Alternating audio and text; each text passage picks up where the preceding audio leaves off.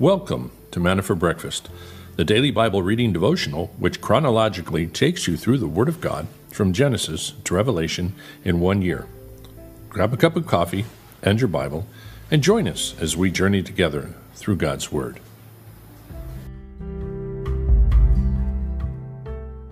Good morning, everyone. I'm thinking I am back, but here I am in my cold, getting my coffee in me.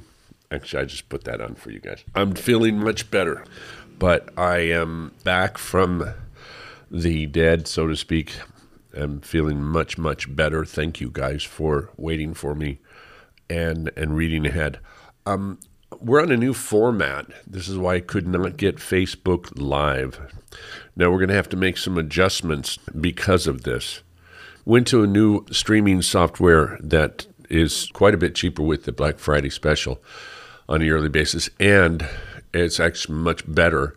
But I've got to get used to using it. I got to get used to the setup on it. Everything's completely new to me. So, anyway, the dad jokes. Have you heard about the chocolate record player?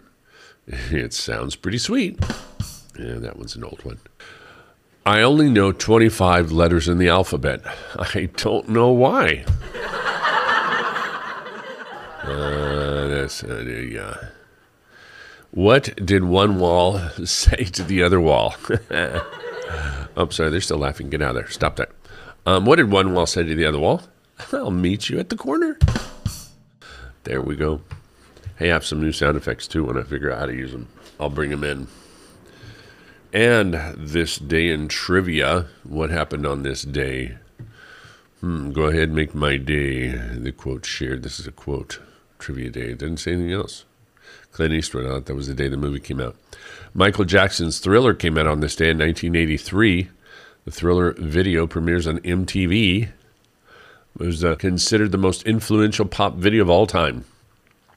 Jackson co-starred in the video was former Playboy playmate Willa Ray. Oh yeah, well that's all wonderful. And what was the most influential thing? Um, dead people, zombies, the dead, the grave, everything, everything that celebrates death and darkness. Huh. Pretty amazing. Let's see now. Casablanca, December 2nd, 1941. Date of the opening scene, the 1942 film classic Casablanca. Humphrey Bogart and Ingrid Bergman. That would have been an amazing opening to go to in the theater back then. How many of you guys remember the guys with flashlights and the little hats that led you to your seat? And how about intermission with the with the whole curtains closing and getting up and going to get your popcorn and having a real intermission? Uh, those are interesting days. Uh, first successful implantation of a permanent artificial heart on this day in 1982. The Clark died 112 days later. Wow. I don't know if I'd want to go through that much pain just to live another 112 days. But I'm sure he probably thought he was going to live much longer. All right. Now, there's a lot of other stuff, but uh, we will move over and see how my voice holds up and see if I can make it through it okay. Really appreciate the prayers. It was quite the cold, but came through it and coming out of it little by little. Still got sinus stuff going on. Of course, it plugged up right before I got started today. Renee makes some amazing tea, oregano tea with mixed all kinds of great stuff in it. It's been helping me a lot. I'm doing everything I can, and vitamins, doing everything. All right, Father God, thank you for guiding and directing us in our thinking, in our minds. May we, God, just be moldable under your hands. Father, we desire that you would make us more like your Son and just uh, help us, God, to be people of the cross, people that are, are thinking about eternity, thinking about others, thinking about those that are hurting, and just lead us, God, in, in all aspects of righteousness. In Jesus' name, amen. Okay. Verse 1, Ezekiel 46. Thus says the Lord God The gate of the inner court facing east shall be shut for six working days. It shall be opened on the Sabbath day and opened on the day of the new moon. The prince shall enter by way of the porch of the gate from the outside and stand by the post of the gate Then the priest shall provide his burnt offerings and his peace offerings, and he shall worship at the threshold of the gate, and then go out. But the gate shall not be shut until evening. The people of the land shall also worship at the doorway of the gate before the Lord on the Sabbath and on the new moons. The burnt offerings which the prince shall offer to the Lord on the Sabbath day shall be six lambs without blemish, and a ram without blemish. And the grain offering shall be an ephah with the ram, and the grain offering with the lambs, as much as he is able to give, and a hin of oil with an ephah. On the day of the new moon he shall offer a young bull without blemish, also six lambs and a ram, which shall be without blemish. He shall provide a grain offering, an ephah, with the bull, and an ephah with the ram, and with the lambs as much as he is able, and a hin of oil with an ephah. When the prince enters, he shall go in by the way of the porch of the gate, and go out by the same way. But when the people of the land come before the Lord at the appointed feast, he who enters by the way of the north gate to worship shall go out by the way of the south gate, and he who enters by the way of the south gate shall go out by the way of the north gate. No one shall return by the way of the gate which he entered, but shall go straight out. And when they go in, the prince shall go in among them, and when they go out, he shall go out. At the festivals and at the appointed feasts, the grain offerings shall be an ephah with a bull and an ephah with a ram, and with the lambs as much as one is able to give, and a hin of oil with the ephah. When the prince provides a free will offering, a burnt offering, or a peace offering as a free will offering to the Lord, the gate facing east shall be opened for him, and he shall provide his burnt offering and his peace offering as he does on the Sabbath day. And he shall go out, and the gates shall be shut after he goes out. And you shall provide a lamb a year old without blemish, and a burnt offering to the Lord daily. Morning by morning you shall provide it. Also, you shall provide a grain offering with a morning by morning, a sixth of an ephah, and a third of a hin of oil to moisten the fine flour, a grain offering to the Lord continually by perpetual ordinance. Thus they shall provide the lamb, the grain offering, and the oil morning by morning for a continual burnt offering. Thus says the Lord God If the prince gives a gift out of his inheritance to any of his sons, it should belong to his sons. It is their possession by inheritance. But if he gives a gift for his inheritance to one of his servants, it shall be his until the year of liberty. Then it shall return to the prince. His inheritance shall be only his sons. It shall be to them. The prince shall not take from the people's inheritance, thrusting them out of their possession. He shall give his son's inheritance from his own possessions, so that my people will not be scattered. Anyone from his possession. Verse 19 Then he brought me through the entrance, which was at the side of the gate, into the holy chamber of the priests, which faced north. And behold, there was a place at the extreme rear towards the west. And he said to me, This is the place where the priests shall boil the guilt offering and the sin offering, and where they shall bake the grain offering, in order that they may not bring them out into the outer court to transmit holiness to the people. Then he brought me out into the outer court and led me across to the four corners of the court, and behold, in every corner of the court there was a small court, and the four corners of the court there were enclosed courts, forty cubits long and thirty wide. These four in the corners were the same size. There was a row of masonry around about in them, around the four of them, and boiling places were made under the rows round about. Then he said to me, These are the boiling places where the ministers of the house shall boil the sacrifices of the people. So, Ezekiel's temple, as we go on, more of these descriptions, and uh, quite amazing to see for Ezekiel in captivity, who himself was a, a priest, if I remember right, who would have loved to have been doing the sacrifices or involved in them. And he sees this glorious picture of what God wants to show him and the way the people would go in and worship. And this whole thing about the high priest coming in, in and out the east gate is so prophetic because this is the way that Jesus is going to come back. He's going to come back into the east gate at his second coming, and it's going to be glorious. It's, it was foretelling, it was a typology that he's going to come in to, in a sense, the Shekinah glory of God will be returning in a very literal way when Jesus comes in through that east gate. And of course, he himself will be the high priest and the priest and the offering himself uh, into the Holy of Holies to bring praise and honor and glory to Yahweh.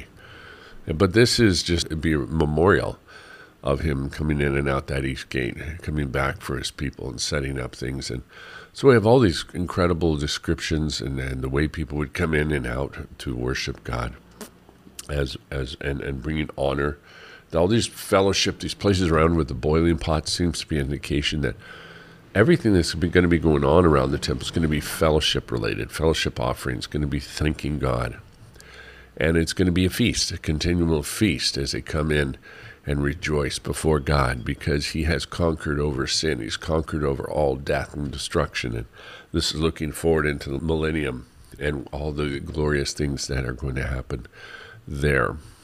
The end of book of the end of the book of Ezekiel is really, really encouraging as you look at that. It was meant to be for Israel stuck in captivity to know that they still had a future and a hope, the most glorious future and a hope there is. First John one. What was from the beginning, what we have heard, what we have seen with our eyes, what we have looked at and touched with our hands concerning the word of life, and the life was manifested and we have seen and testified and proclaimed to you the eternal life which was with the Father and was manifested to us. What we have seen and heard, we proclaim to you also, so that you too may have fellowship with us. And indeed, our fellowship is with the Father and with His Son, Jesus Christ. These things we write so that our joy may be made complete. God is light. This is the message we have heard from Him and announced to you that God is light, and in him there is no darkness at all. If we say that we have fellowship with him and yet walk in darkness, we lie and do not practice the truth. But if we walk in the light as he himself is in the light, we have fellowship with one another, and the blood of Jesus, his Son, cleanses us from all sin. If we say that we have no sin, we are deceiving ourselves, and the truth is not in us. If we confess our sins, he is faithful and righteous to forgive us our sins and to cleanse us from all unrighteousness. If we say that we have not sinned, we make him a liar and the word is not in us. Wow, that's powerful. Um, I remember when I first got saved meeting some guys on the university campus that were witnessing soapbox style, you know, the guys that stand up and preach fire and brimstone. I'd never really listened before. Maybe I'd seen it, but I never paid attention. And they went on and on. And previously, I had really disliked those guys and avoided them. But now I was a save. I was a believer, so I waited till the guy was done and went to go have fellowship with him. And he immediately, you know, challenged me if I was saved. I said, "Yeah, I'm saved." And uh, very odd. Somehow the, the subject of sin came up. I don't know if he asked me if I thought I, I still sinned or not, but I asked him, I said, Well, you still sin, don't you? He goes, No, I don't sin anymore. And I go, What? He goes, No, I don't sin anymore. God saved me and cleansed me from sin. And I go, um, I don't know much about the Bible, but I'm pretty sure it says that we all sin. and he was like, Nope, I don't sin anymore. And that stuck with me. Now, maybe he was so far ahead of me in theology, he knew that he had no sin that condemned him to separation with God, but he certainly didn't communicate that. He acted like he did not sin, which I should have said, Hey, how about the sin of pride? Um, so I remembered that.